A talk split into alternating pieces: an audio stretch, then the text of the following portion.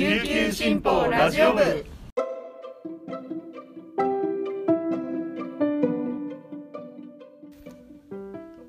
おはようございます。沖縄のニュースを届ける声の長官琉球新報ラジオ部かっこ仮免許運転中です。2021年4月26日月曜日本日のパーソナリティはデジタル推進局デジタル編集グループの大城典子が担当します。那覇の午前6時現在の気温は19度。天気は晴れです。皆さんどんな週末を過ごしましたか？沖縄本島は日曜日に久しぶりの晴れ間が広がってお出かけ日和でした。それでは週の初め月曜日早速ピックアップニュースをお届けします。まずは一面の記事を読み上げます。うるま市長選で中村氏初当選。市政継承を訴え評価という記事です。任期満了に伴ううるま市長選が25日投開票され無所属新人で前市議の中村雅俊自民公明会派沖縄無所属の会推薦が2万7597票を獲得し初当選を果たしました。無所属新人で沖縄国際大名誉教授の照屋博之氏共産立民社民社大新しい風ニヌファブ氏推薦を1862票差で退けました。選挙戦は3期12年務めた島福敏夫市長の市政継承か刷新化が最大の争点となりました。有権者は継承を選んだ形となります。投票率は55.49%で2017年の前回市長選を5.21ポイント下回りました。中村氏は島福市長からバトンを受け継ぐことができた。後継者として市政を発展させていく。市民共同のまちづくりを進めると述べました。照屋氏を支援した玉城デニー知事は市民の判断の結果でありしっかり受け止める。市の発展に中村新市長は頑張っていただきたいと話しました。続いては週末のニュースから2本紹介したいと思います。まずはスポーツの話題からです。比嘉大吾地元沖縄での初防衛失敗。プロ4戦目の西田に0-3で判定負け。というニュースです。世界ボクシング機構 WBO アジアパシフィックバンタム級王者の比嘉大吾は24日。宜野湾市の沖縄コンベンションセンターで日本スーパーバンタム級5位でプロ4戦目の西田亮介に0-3で判定負けし初の防衛に失敗しました。紙面にはあの試合内容の評価もあるんですけれどもそこには比嘉は1ラウンドから長身サウスポーの西田に距離を取られてリズムがつかめなかった。強引に仕掛けたがパンチは3発に終わり西田に揺さぶられて手数が少なくなった。と書いてあります。今回の試合は比嘉にとって2018年2月に WBC フライ級王者として2度目の防衛戦に勝利して以来3年2ヶ月ぶりとなる地元沖縄での試合でしたが勝利で飾ることはできませんでした。比嘉は2018年の4月2018年4月の世界戦で計量失敗により王座を剥奪されていて今回が復帰4戦目でした。県民にとってはちょっと残念なニュースでした。続いては日曜日の新聞に掲載された記事から紹介です。コロナ流行下の青パトロール巡回目的は空き巣防止当初とずれという記事です。2016年4月に発生した米軍属女性暴行殺人事件を契機に国が設置した沖縄地域安全パトロール隊通称青パトがまん延防止等重点措置の指定を受けて今月12日から本島全域の繁華街を中心に空き巣など犯罪の防止を目的に巡回しています。指揮者は外出自粛を受けて人手が少ない街中では犯罪は起こり起こりにくいはず。パトロール隊が県民に早期帰宅を呼びかけることもできず費用対効果は低いとして事業見直しの必要性を指摘しています。この青パトは毎日午後7時から翌朝5時まで100台体制で本島全域を巡回し異常を見つけたら県警に通報します。今年1月20日に始まり2月末で終了した県独自の緊急事態宣言下で実施したパトロールの実績は路上寝1件でした。また16年6月から21年2月までの実績は1582件でそのうち泥酔者の対応が76.2%を占め米軍や軍属関係は0.6%にとどまります。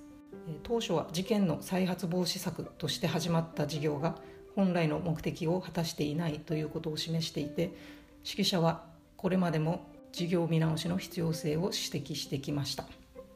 以上本日のピックアップニュースでした。今日紹介した記事の詳しい内容は琉球新報のウェブサイト琉球新報デジタルからもご覧いただけますのでぜひアクセスしてみてください。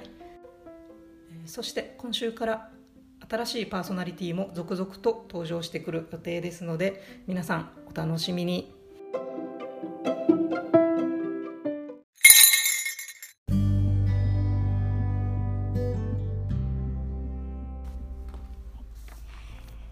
続いては記者のおすすめ記事を紹介する一押し記者解説のコーナーです。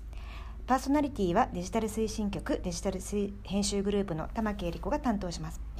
そして今回の解説部員は編集局経済部、えー、観光担当の中村祐樹記者です、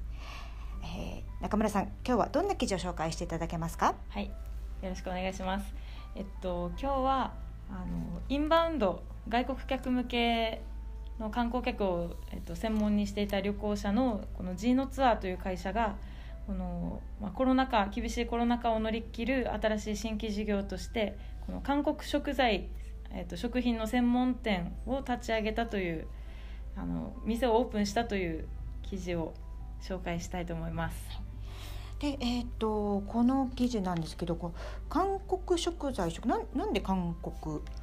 食材、はい、食品だったんですか、ね、えっとですねこの G のツアーの代表者の、えっと、リ代表リーさんという方が、まあ、韓国出身の方で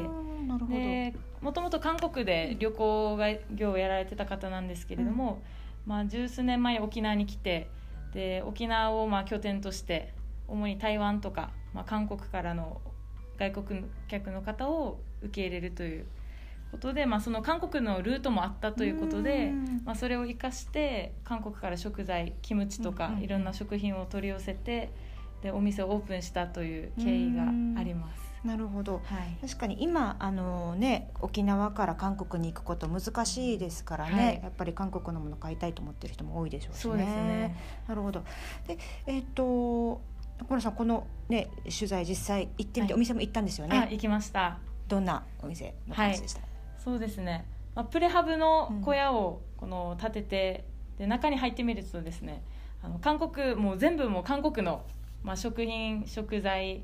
食べ物中飲食料中心に、まあ、全部置かれてて、まあ、まさにちょっと韓国の雰囲気が味わえるようなお店で、まあ、音楽店内にも韓国の音楽がかかってたりして、まあ、ちょっと旅行が今行けない中でも少しだけでも気分が味わえるような雰囲気でした。でお店のこの店舗自体も、この G のツアーのこの運転手の方々バス貸し切りバスの運転手の方々が実際に建てた店舗ということでそういうちょっと手作り感のある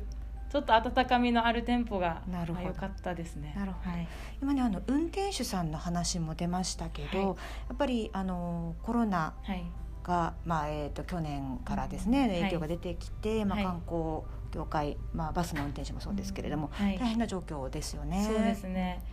えー、そうですね、まあ、コロナ前まではやっぱり相当沖縄の外国人観光客も増えてて、まあ、沖縄毎年1000万人来るうちの、まあ、300万人はもう外国客が占めてて、まあ、クルーズ船もどんどん増えてきて3割も。3割もそうですね。旅行者もどんどん進出してきてたと思うんですけれども、まあ、このコロナ前の日韓関係の悪化とか、まあ、香港の情勢がちょっと悪くなったあたりから、まあ、沖縄県内のインバウンド旅行者もちょっと影響を受け始めてて、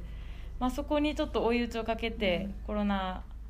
の影響が来てってですね。それでやっぱり一気に仕事がもうなくなってしまってで特にも貸し切りバスは団体客をメインとしてるので、まあ、なかなか国内のお客さんを切り替えるにもまあ、コロナ禍だとちょっと厳しいという状況があってちょっと運転手の方々も仕事がない状況で。えー、まあ、会社側としても雇用調整助成金とかでなんとか雇用を保っているというような状況です。うんあそれでもやっぱ仕事がない、ね、お金が入ってくる仕事がないっていうのはね。うそうなんですよね。なので、まあ、この、まあ、観光業全体の話で言うと雇用調整助成金でなんとか給料は保証されてたとしてもやっぱりこの残業とかもないしいろいろ手当類もついてこないのでやっぱりちょっともともとよりも給料がやっぱり減ってしまうということで、まあ、自主退職とかも結構今観光業界で多かったりするんですけれども、まあ、なんとか G のツアーのの会社では運転手の方コロナ前とやめず人数変わらずにやめずになんとかやっててですねで、まあ、給料だけじゃなくて